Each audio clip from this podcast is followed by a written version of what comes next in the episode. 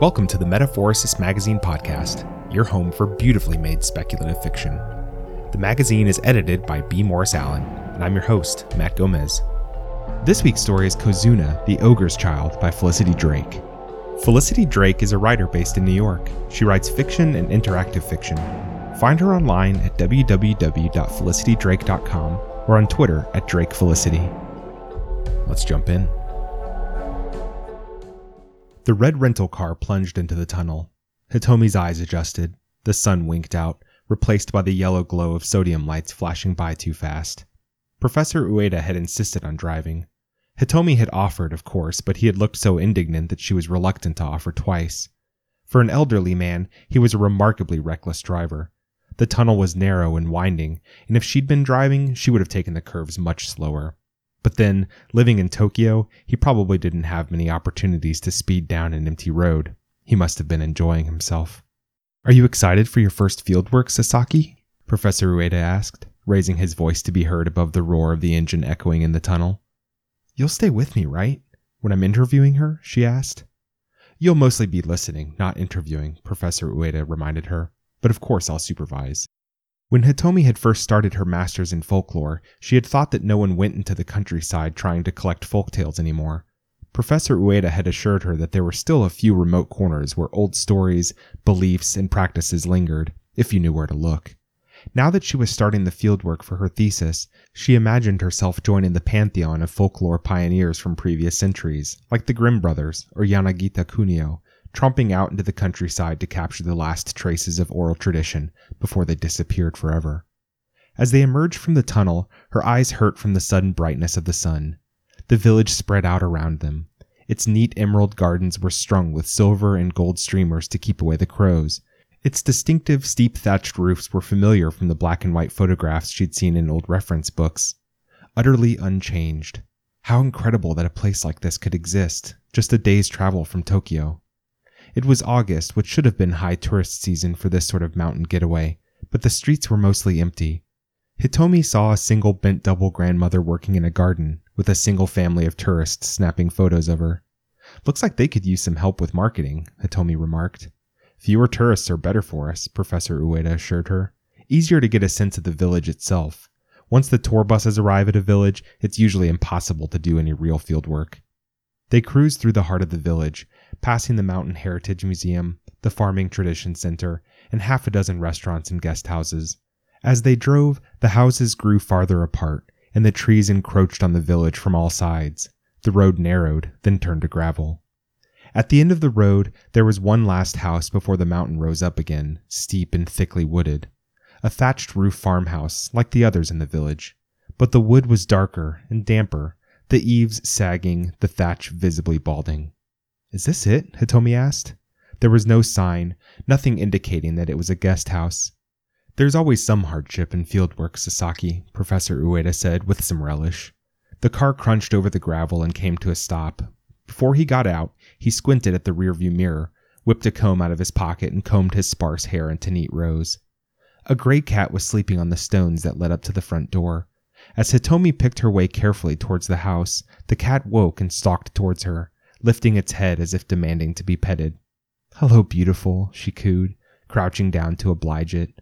The cat nuzzled her hands, then flopped down on the stone and sprawled out, displaying its fuzzy white stomach. Ahead, the front door rattled as it slid open. The cat mewed, padding back over to the door and winding itself around the ankles of the man who appeared there. His jeans were rolled up to his knees, showing his bare, furry legs. Hitomi's first impression was of sheer size. The man was so tall he had to duck slightly to fit through the door, and he had big, ungainly hands like boulders. Once she'd gone to a museum in Ryogoku, where the sumo stadium was, and seen what had to be a sumo wrestler on his off hours, shuffling shyly into a convenience store as if he were embarrassed of his hugeness. This man reminded her of that, massive, but standing with his shoulders modestly hunched. The man bent and picked up the cat, letting it climb onto his shoulders. Hitomi's eyes followed the cat up to his face. He looked only a few years older than she was, somewhere in his thirties. It was difficult to tell because his ruddy face was obscured with thick black stubble. You're the guests? Ueda and Sasaki? Two rooms, three nights? he demanded.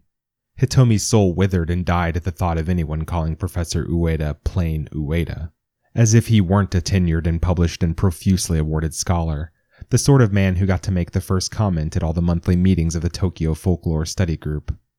That's right. And you are? Professor Ueda answered, taking out his handkerchief and wiping his glasses on it, apparently unruffled. Kiyama Tatsuya. I'll carry your bags, the man announced. Without asking, he went back to their rental car, opened the trunk, and hoisted their suitcases. Hitomi was an overpacker in general, indecisive about which clothes and shoes she'd want on a trip. Plus, she had packed several of the books she was reading for her thesis. Her suitcase was so heavy that one of the conductors had had to help her lift it onto the luggage rack in the train. But Mr. Kiyama hefted it in one hand as if it were weightless, and carried Professor Ueda's two bags under the other arm, all without disturbing the cat riding on his shoulders. Professor Ueda raised his eyebrows at her, as if to say, Welcome to field work. Hitomi followed the man to one of the guest rooms, where he deposited her suitcase on the tatami mats, carefully, like a giant setting down a tree trunk. Thank you, Mr. Kiyama, she attempted.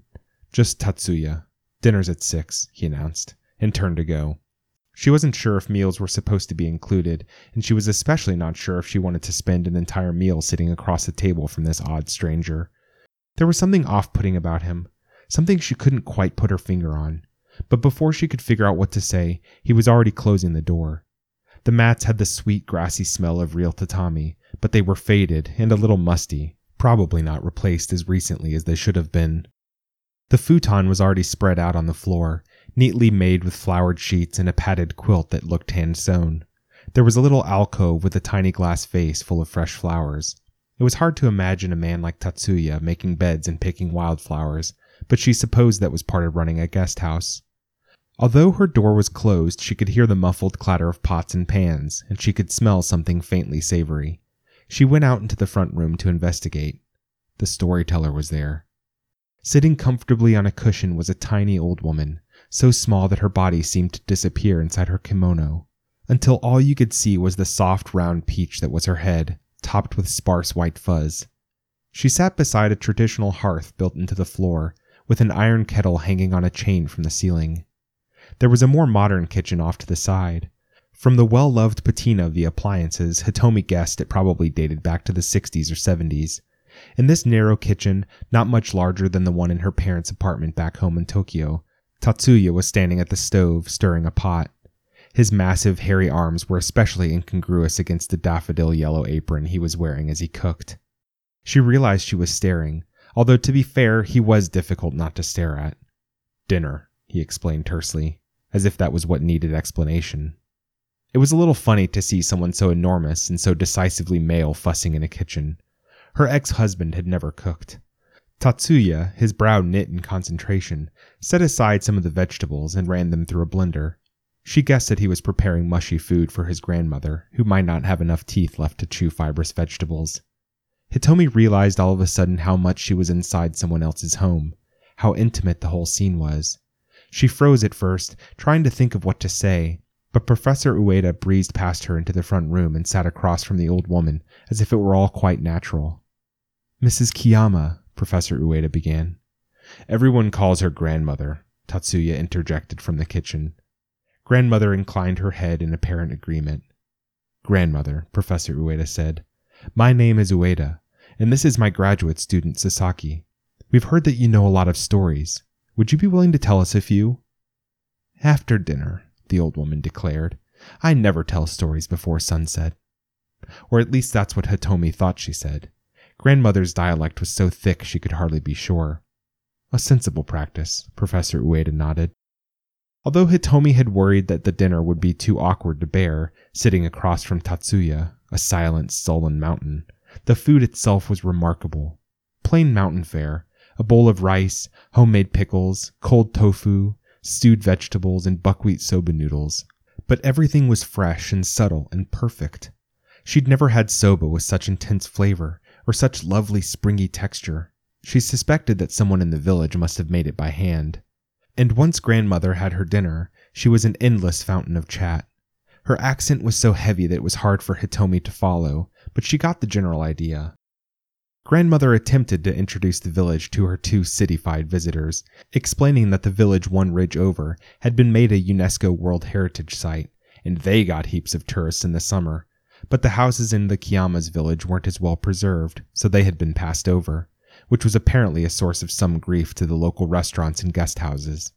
She'd run this house as a guest house for 40 years, doing all the cooking herself, but these days it was all up to her grandson, and they didn't get many customers, since they hadn't been able to rethatch the roof as often as it needed, and the neighbors' guest houses were in better condition.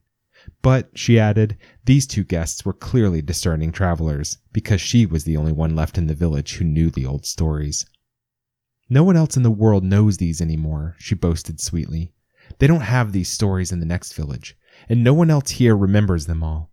I'm the last one left born in the Meiji period. You were born in Meiji? Hitomi gasped, forgetting her manners for a moment in her surprise. June 1912, grandmother nodded. Just one month before the Emperor Meiji died. Hitomi had never met anyone born in the Meiji period before. There couldn't have been many left in the whole country.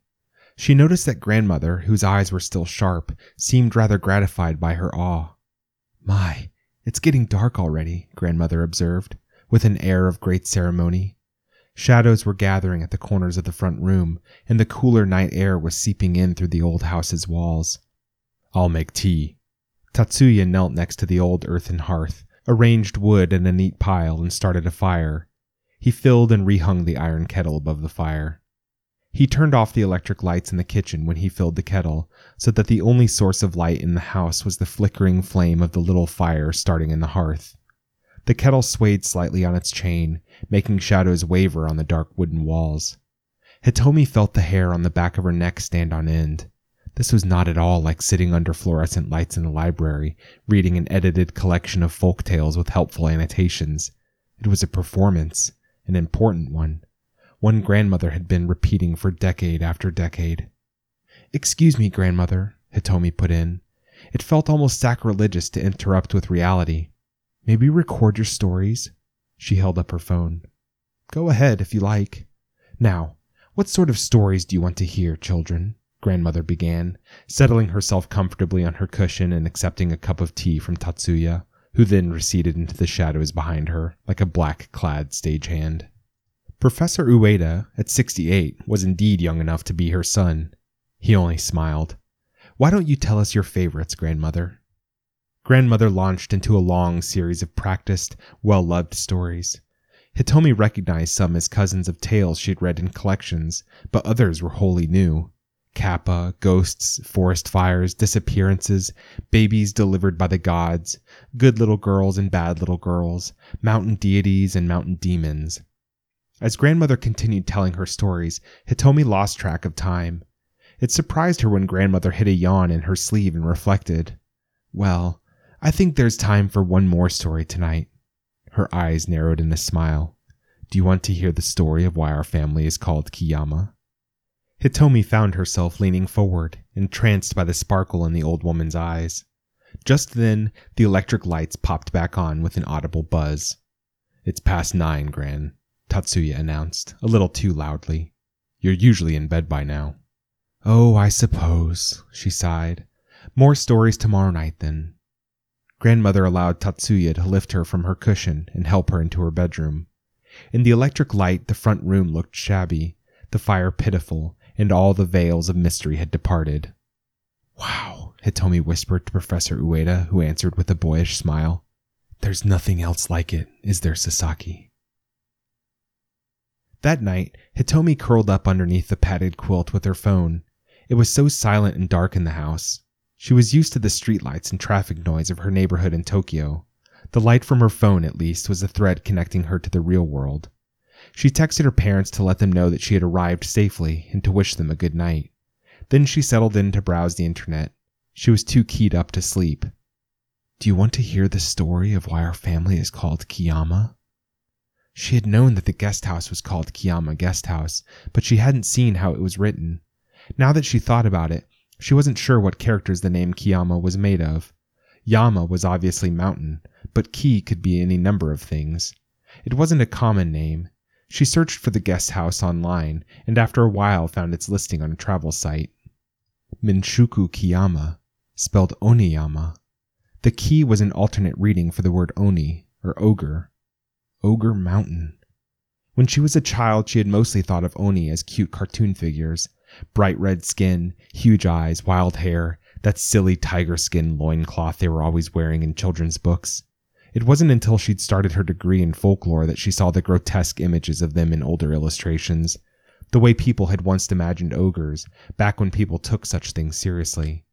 She thought of a picture scroll she'd read just last semester, a 16th century story about an ogre in the mountains outside of Kyoto. He would go down into the city at night to abduct young maidens and bring them to his mountain dwelling, where they became both the servants and the main dishes at his luxurious, depraved banquets with his ogre friends. She had been shocked by the graphic violence in this prettily painted little scroll.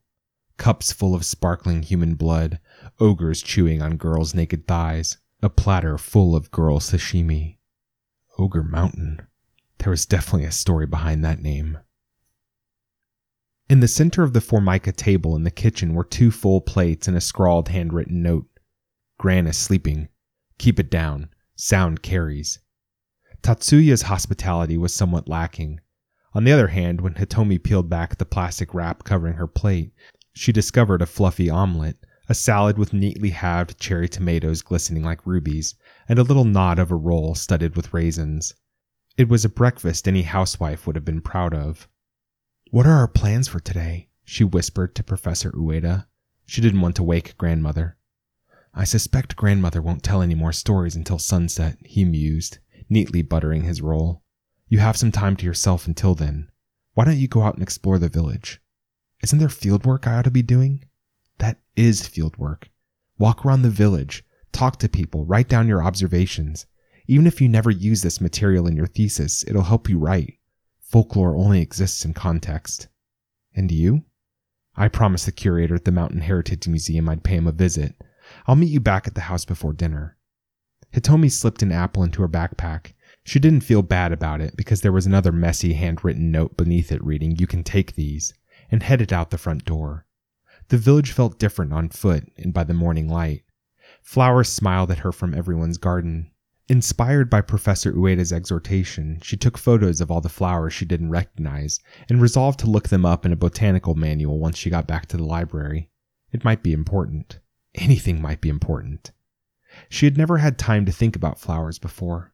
The last year of her marriage, she had tried to make a date with her ex to see the cherry blossoms in Ueno Park, and he had kept pushing the day back, saying he was too busy to take the time off work. By the time they both had a Saturday free, the blossoms had already fallen. Closer to the center of town, one of the local stores was open. There was a woman out front, setting out a sign advertising different varieties of homemade tofu. Unable to make up her mind, Hitomi ordered three different kinds hiyayako, cold and topped with soy sauce, scallions, and bonito flakes, dengaku, grilled and glazed with miso, and ganmodoki, a fried tofu vegetable fritter. The woman delivered her tofu and sat across from her to keep her company as she ate, and they got to chatting. Have you lived here long? Hitomi asked, which turned out to be a stupid question because the woman just wiped her hands on her apron and chuckled. Everyone in the village had been born there. No one had moved there, although plenty had moved away. Where are you staying? the woman asked. At Minshuku Kiyama, Hitomi answered, pointing back up the road to where it disappeared in the darkness. Somewhere in those shadows was the old house. Oh. The woman's mouth worked slightly, as if she were trying to restrain herself from informing this outsider that Minshuku Kiyama was the worst guest house in the village. I came to hear Mrs. Kiyama's stories, she explained. Oh, the woman nodded in understanding. They're a unique pair, those two. Mrs. Kiyama and her grandson? The woman nodded again. He's a good boy, really. He puts the snow tires on our car for free every year. Won't think of taking money for it. There's funny blood in that family. Always has been, that's all. Hitomi ate her three kinds of tofu and listened to the woman's stories about the village, which weren't at all like grandmother's. They were about whose guest house went out of business, or who the mayor used to be before the village was disincorporated, or whose children had moved away to Tokyo and didn't visit as often as they ought to. Hitomi nodded and urged her on when she could. Before she left, she bought vacuum sealed packs of smoked tofu to give to her parents and classmates as souvenirs, then she strolled back up the road to the Kiyama house, hurriedly taking notes on what she remembered of their conversation, although she doubted that the tofu seller's gossip would make it into her thesis. Beside the house, Tatsuya was stretched out underneath some enormous piece of farm machinery. You okay under there? Hitomi asked, peering down at his feet sticking out from under the machine. Fine, just fixing. He rolled out from underneath the machine and sat up. His face was smeared with grease, and his hands and forearms were black up to the elbow. Part of field work is getting to know the people, she reminded herself. Folklore exists in context. And Tatsuya was part of that context. He had grown up hearing grandmother's stories, breathing the air in that house. He and the stories were inseparable. What's that called? she asked. Combine, for harvesting rice. He frowned and rested his elbows on his knees. Hand me that cloth. She found the rag he was gesturing to and handed it to him. He tried to wipe the grime off his hands. Is it yours? she asked. She hadn't seen rice fields around the Kiyama house. Neighbors, he answered, fiddling with the rag. This is my work. Oh, you're a mechanic? He nodded. Only one in three villages. Only one young enough to do it, I guess. He paused, staring not at her, but at a spot in the distance somewhere off to the left of her head, as if he were frightened of looking directly at her, she realized. So you're a researcher? he ventured. Sort of. I'm not really anything so impressive. I'm just a student. He blinked and didn't say anything, so she kept going. I mean, I'm in graduate school. I'm a little old for it. I started my master's at 29. Everyone else in the seminar is younger than I am, which is a little awkward. All the girls act like I'm their big sister, even though I've been out of school for so long that actually I'm always asking them for help. Why folklore? Sometimes I think I looked at the course catalog and chose the most impractical, most useless degree, she joked. Mostly joked. I used to work in finance.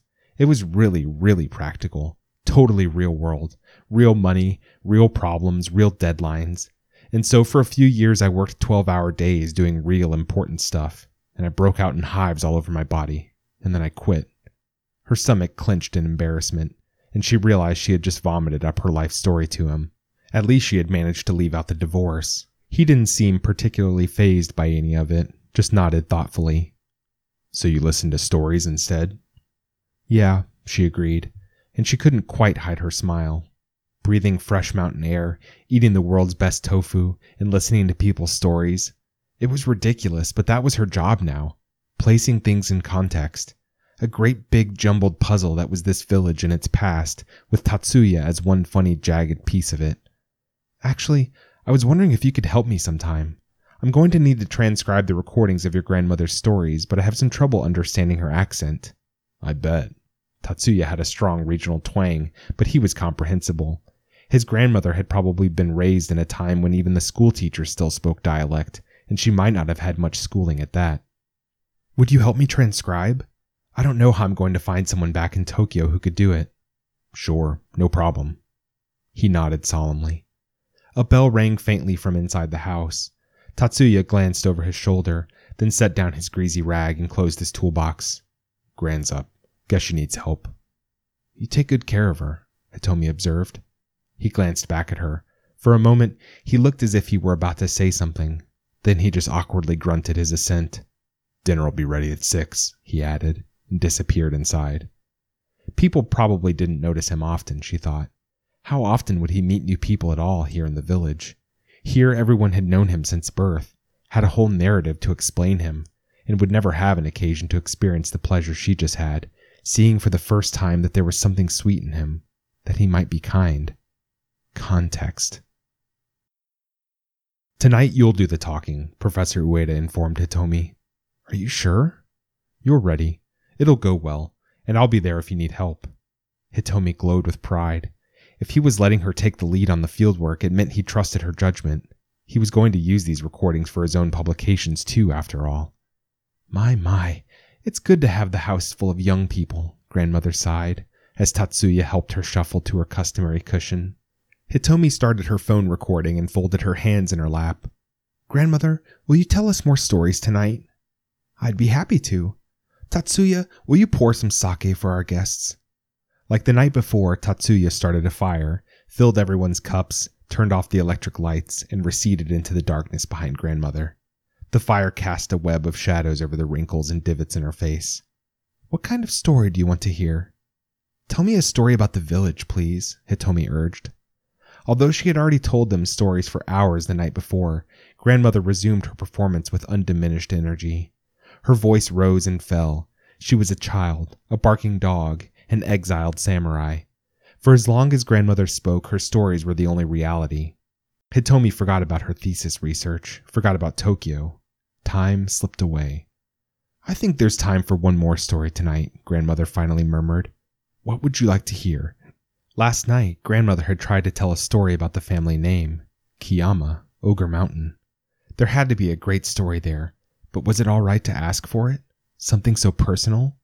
She saw Tatsuya leaning forward in the shadows, his hands on his knees as if he were getting ready to spring up. If she didn't know this story, if she left the village without hearing it, she would regret it forever. There wouldn't be a second chance. Grandmother was 103, and no one else knew her stories. The fire spat sparks at the iron kettle. Grandmother waited for her answer. Can you tell me the story about the Kiyama family, grandmother? Hitomi asked. The old woman's face creased into a smile. That's a good one. I'm glad you asked. Behind her, Tatsuya stood, but before he could reach the light switch, grandmother raised her little pink hand in a wordless command.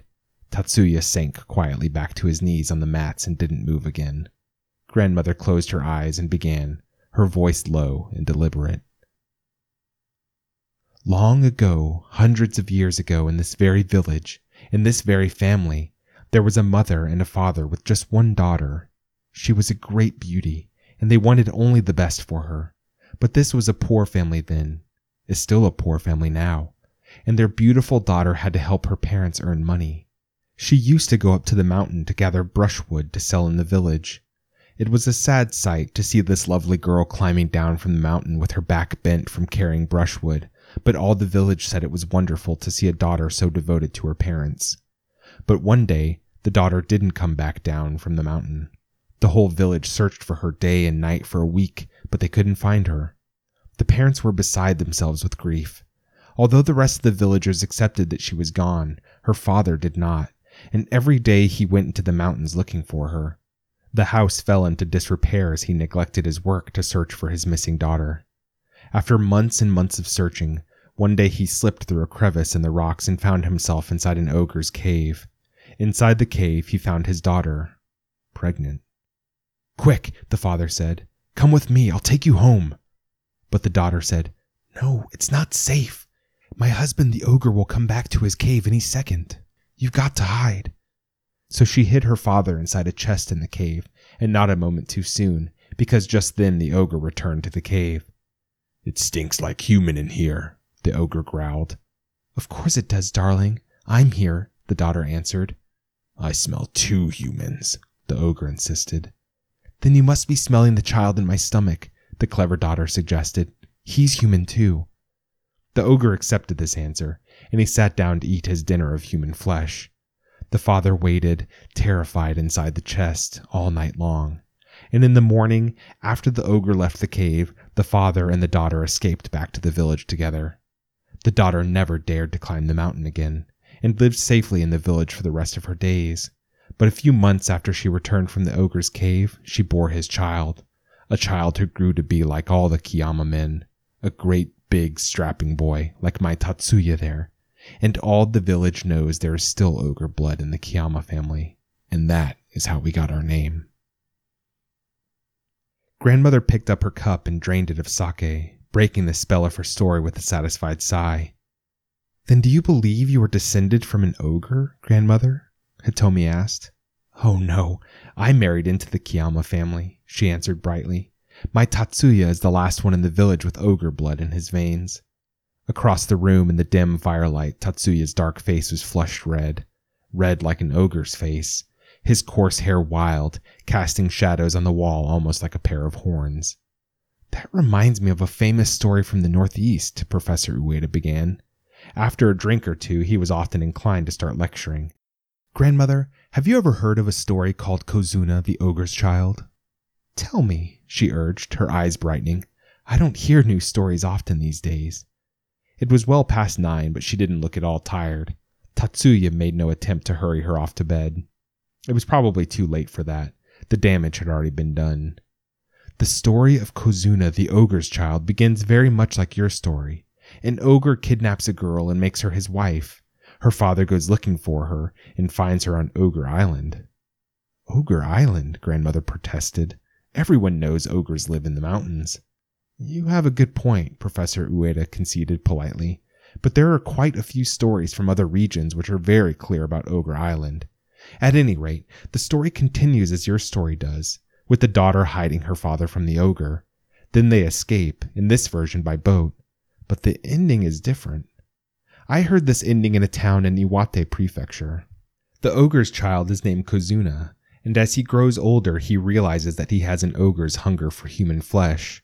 Finally, unable to control his hunger, he chooses to take his own life rather than devour his neighbors. He asks the villagers to burn his body so that nothing remains, but after they burn him, the ashes of his body drift into the wind, and even his ashes still hunger for human flesh. And that is the story of where mosquitoes come from. Oh, that poor boy, grandmother murmured, shaking her head in sorrow, as if the character in the folk tale were real. Tatsuya was sitting behind grandmother, still and massive as a statue. His craggy face had the plain, decent ugliness of a carved wooden mask. Hitomi felt suddenly that she had been wrong to ask for the story of the family's name. If you've finished your drink, Gran, let's get you to bed, he rumbled. More stories tomorrow night, she assured them cheerfully. Perhaps she didn't have an audience as often as she would like. It was a long trek into the mountains to visit her, after all, and she had a century's worth of stories she needed to get out. I look forward to it, Professor Ueda enthused, bowing his head deeply. Good night, grandmother. Hitomi stopped her phone recording. She quashed a momentary impulse to delete that night's file. She wanted to tell Professor Ueda that she wished they hadn't come, that she wished he hadn't let her lead the field work. You did well, Sasaki, he declared, standing and heading to his guest room. Thank you, Professor. She waited for his door to close before she stood. She turned the electric lights back on in the kitchen and washed up the sake cups and a few lingering dinner dishes. Tatsuya didn't reappear, even after it had been more than enough time for him to put his grandmother to bed. He might not have wanted to talk after that. Hitomi slipped out the front door. He wasn't there, but she heard or sensed something out in the darkness and tried to feel her way around to the side of the house. You're going to break your neck walking in the dark like that. You don't know your way here. A spot of light shone from the darkness to her left. She saw Tatsuya sitting on a rock by the edge of the woods, holding up his phone to light the way for her. Why hadn't she thought of that? She pulled out her own phone and illuminated the ground in front of her, picking her way carefully over to him. Once she reached him, he made room for her on the rock next to him, and she sat. Neither of them spoke for a while. She resolved that she wouldn't speak first. It would be easy to babble something stupid, maybe even make things worse while she was trying to make things better. Silence stretched between them. What's it like in the city? he asked finally. Have you ever been to Tokyo? Never. I lived in Nanto for a while. Nanto was the nearest city to the village, actually a conglomeration of seven villages that had merged after their populations dropped. It wasn't much of a city. It was hard to imagine that anyone could live in Japan without seeing Tokyo, but she supposed it would be a long, inconvenient trip from this deep in the mountains, and he had his grandmother to care for. Did you like it? Hated it, he answered quickly. She stayed silent, waiting to see if he'd continue. There's no high school in the village. I went to the high school in Nanto, and it was so far I had to live in a dormitory. Must have been hard being so far from home at that age. I'm not good with people. I don't like to leave the village. He wouldn't look at her, just stared at his enormous hands in his lap. Don't you get lonely here? she asked. If there really aren't any other young people? There used to be other people my age. They all left. Nothing here for them. But you. If I leave, there's no one to take care of Gran, or fix things, or help out the old timers. But how are you going to find a Mrs. Kiyama? she asked. Stupid again. Her preparation for field work hadn't taught her how to stop asking stupid questions. Last year, Gran learned that there are agencies that can send you a wife from the Philippines over the internet. Now, every time she sees me on the computer, she badgers me about ordering a pretty wife. Are you considering it? He shot her a dour look out of the corner of his eyes. Apparently not. It was several minutes before he spoke again, and then all he said was, I won't pass it on. Without a goodbye, he stood and stalked back off into the house. It was so dark in the mountains, a pressing kind of darkness unimaginable in Tokyo. Hitomi clutched her phone, stared at the circled light it cast at her feet. Kozuna, the ogre's child, was terrified that he couldn't control himself, that one day he would find himself eating human flesh and he wouldn't be able to stop. She shivered. It was as if Tatsuya really believed it. I don't like to leave the village, he'd said. I'm not good with people. As if what he meant was, I don't trust myself around them. It's not safe for me out there. They're not safe around me. That night, Hitomi had three texts from her mother, but she didn't text back, not even to tell her about the magnificent tofu she'd eaten. Back in the Meiji period, a prominent philosopher, Inoue Enryo, had attempted to convince the backwards 19th century populace that the supernatural wasn't real, that ghosts and kappa and ogres were just stories. It had always amazed Hitomi that this had been a real scholarly endeavor, that fairy tales had once been so deeply rooted that anyone had to do what Inoue Enryo did. But here was a 21st century man who believed absolutely in the existence of ogres. No, who believed that he himself was an ogre. It was outrageous, and still. Hitomi noticed with some distress that there was no lock on the inside of her guest room door. She felt a tickling on the back of her neck and reached back to rub it. When she pulled her palm back, there was a smear of blood on it. She had to swallow a scream. It had just been a mosquito. She'd crushed it with her hand without meaning to. She was losing it. Ever since they had left that tunnel, nothing had been normal. She had to get back to Tokyo, where the laws of physics still operated, where the night wasn't as black. In the morning, there were fresh pancakes waiting on the breakfast table for her and Professor Ueda. No sign of Tatsuya or grandmother. What did you think of that story, Professor Ueda? Hitomi asked. Which one? The origin of the family name. Do you think it's true? He chuckled warmly. The mountain air is working its magic on you, Sasaki. I don't mean the part about the ogre, but is there any historical truth to it, do you think? Professor Ueda swirled his spoon in his coffee cup thoughtfully. In villages like this, many of the local legends and stories are tied to historical fact. I know of some cases where local folklore has been corroborated through temple records, but all this story implies is, well, a single mother. A woman, a disappearance, a baby with no father? I suspect that sort of thing was just as common in pre modern times as it is today. It sounded so sane when Professor Ueda described it. He had probably encountered similar stories before. He'd done field work in places much more remote than this. It was only her inexperience that was spooking her. The night before, she'd dreamed that she was in the woods, and there was something invisible in the dark taking great big juicy bites out of her. I'd like to take the car today, Professor Ueda added cutting a neat wedge out of a pancake. There's a museum in Nanto I'd like to visit. You're welcome to come along if you want, but it's unrelated to your thesis project, so I'd encourage you to stay in the village. I'll keep exploring, Hitomi agreed. She wondered if he was leaving her alone in the village on purpose. In all his stories about the adventures of his younger days, he had been out on the mountains and islands by himself. Perhaps that was an important part of field work, encountering the unknown by yourself without backup. She stood outside the house and waved goodbye to Professor Ueda as he drove away. He was susceptible to a certain amount of fawning from his students, and it was only polite after all. Once the car disappeared, she stood on the stepping stone outside the front door and pondered. She had the day to do what she pleased. Grandmother wouldn't tell any more stories until sunset. She could have gone out into the village again, tried to find another villager to chat with, but that seemed silly after what had happened last night. There was only one piece of context that really mattered after that. Tatsuya was half underneath the combine, scowling at it while he worked.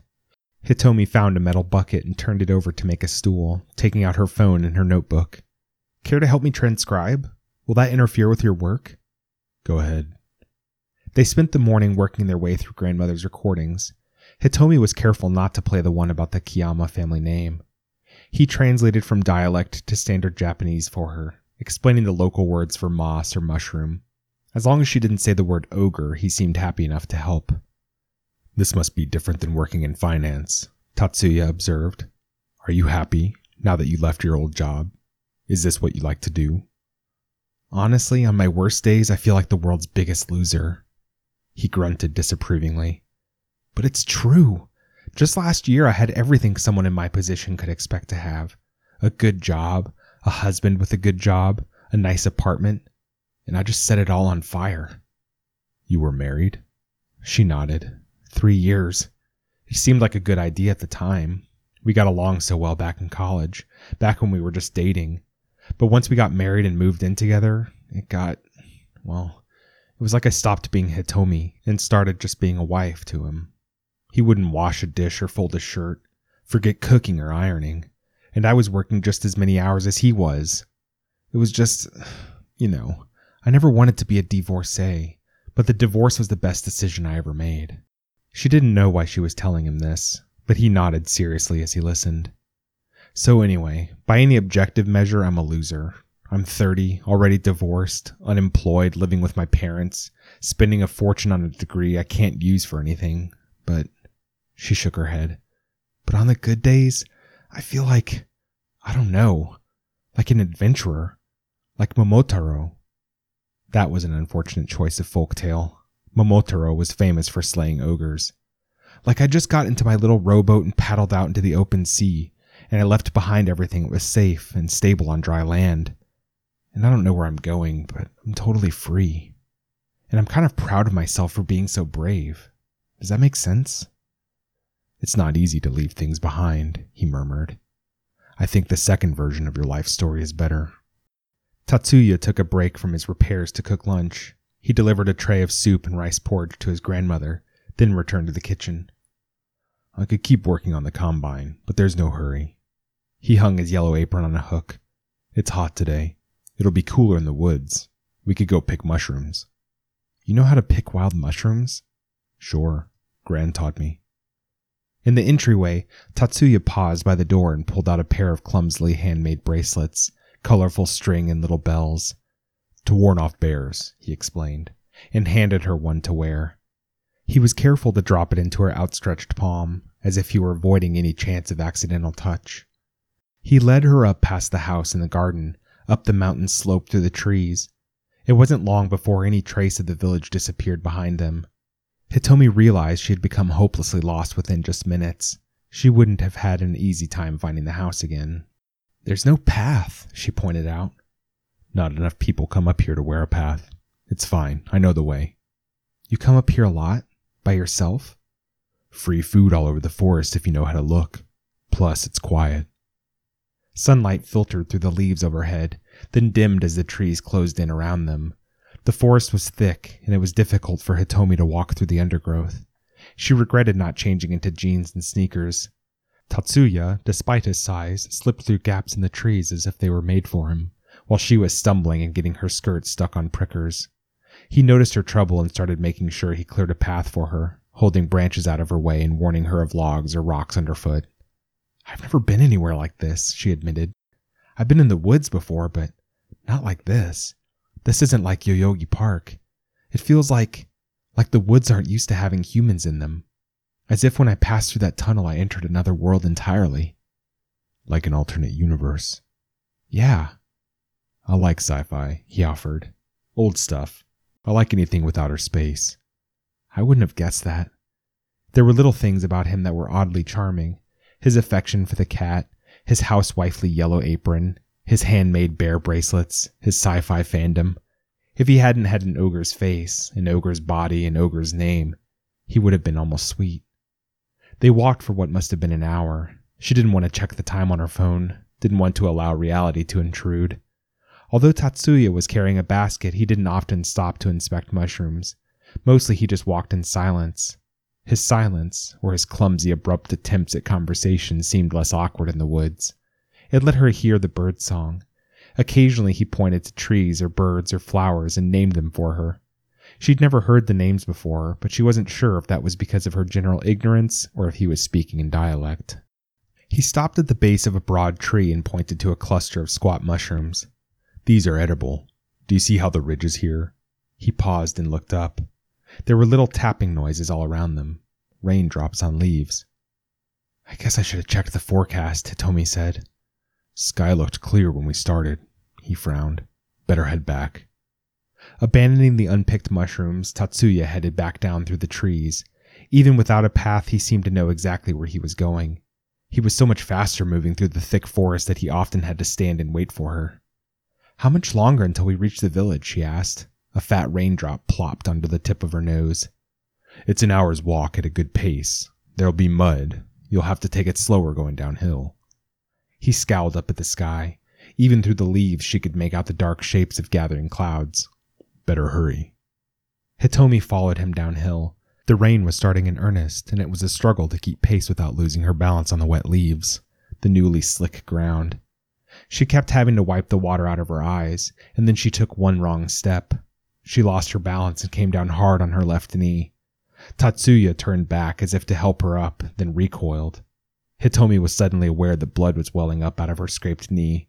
She tried to wipe it clean, but only succeeded in smearing dirt and blood all down her shin. Rain's only going to get worse, he announced, staring off into the distance, as if he were afraid even to look. We'd better wait it out. Hitomi couldn't imagine where they could shelter from the rain. There were no paths, no shelters, and the rain cut through even the thick trees.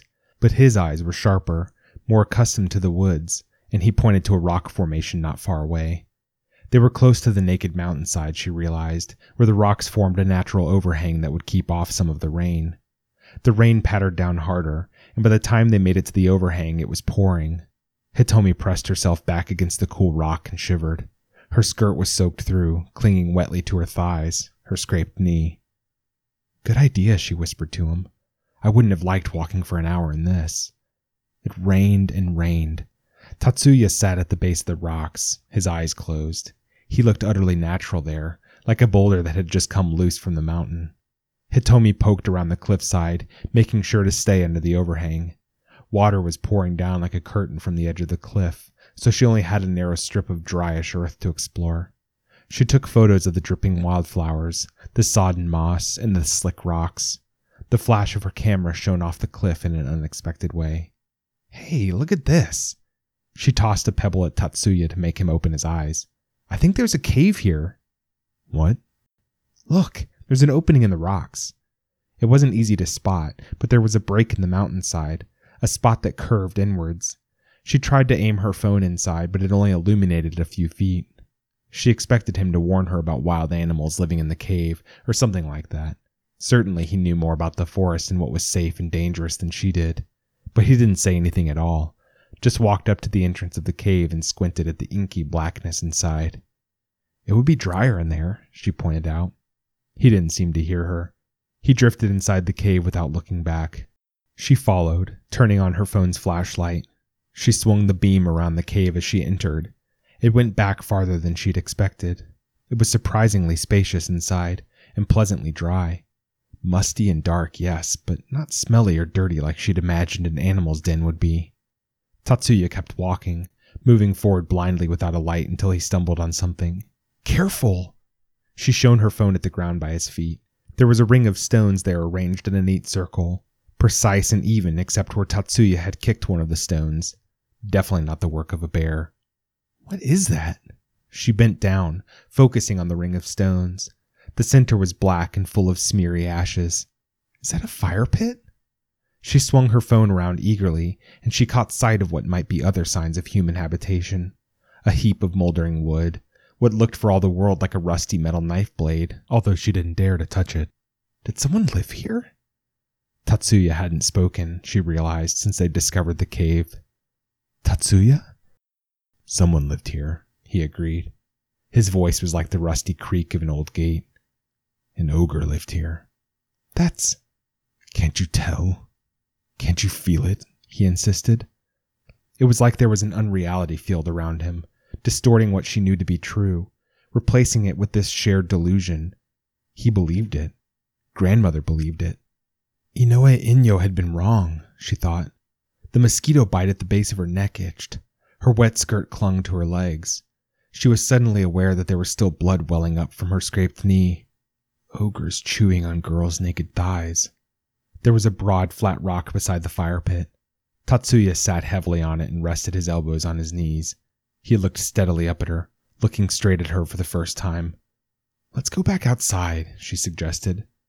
He didn't move, didn't speak. The sheer, immovable weight of him compressed her chest, made it hard for her to breathe. He was going to stay here, she realized. He was going to stay in the cave, because he believed it was where he belonged. Hitomi knelt on the hard floor of the cave on the other side of the fire pit from Tatsuya, where there would have been a fire long ago. She set her phone on the ground between them, the weak blue light from its screen barely illuminating his inscrutable ogre's face. This wasn't what she was supposed to be doing in her field work. She was supposed to listen and observe and analyze, certainly not to intervene, to try to change the village or the people in it.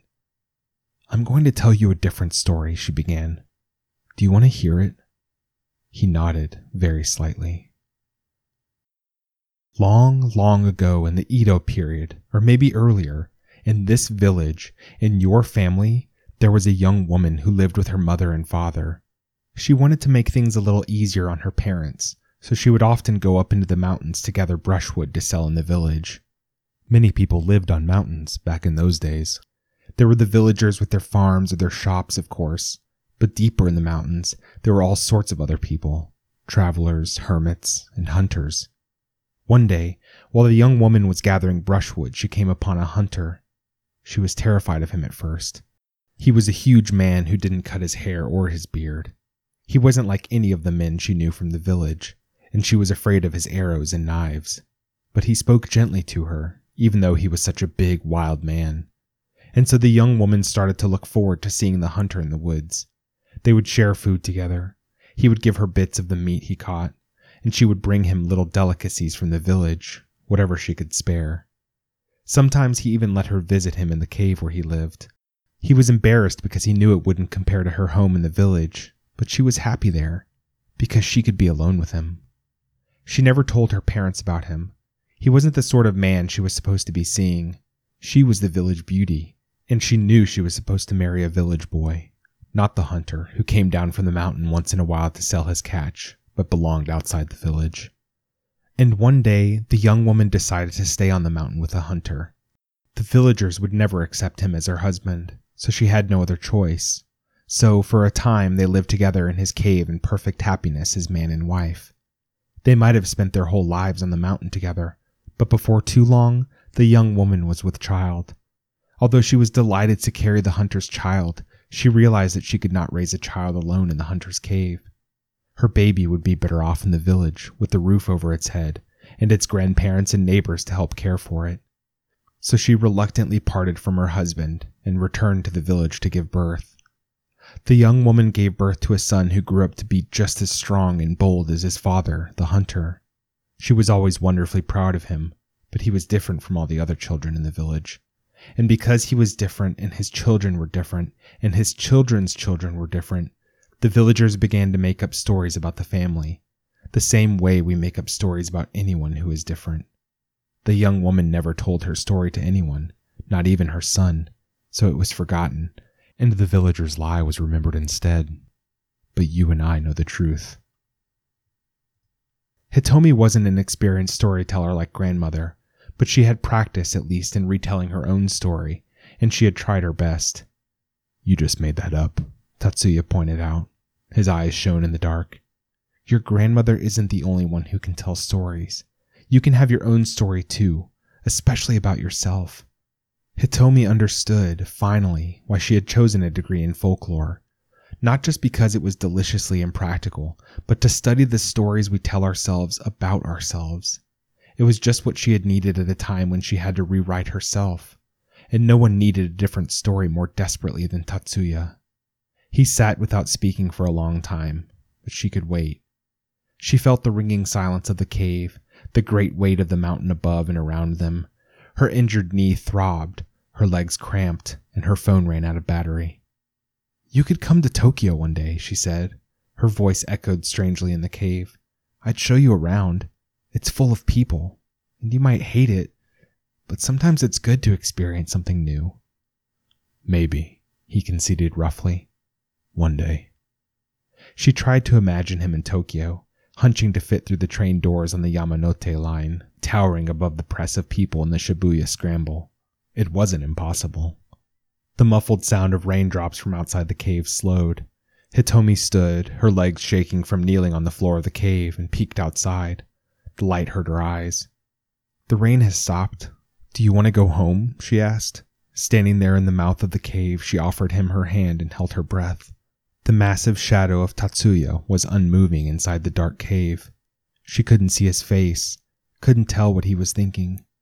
The light from outside barely filtered through the narrow entrance of the cave, cast weird shadows behind him. For a moment his form blurred. She saw his red face, his horns, his cruel fangs. But then they were gone. When he stood, he was a person like anyone else, huge and ugly and gentle and human. Tatsuya grabbed her hand and let her pull him out of the cave. That was Kozuna the Ogre's Child by Felicity Drake. Thanks for listening.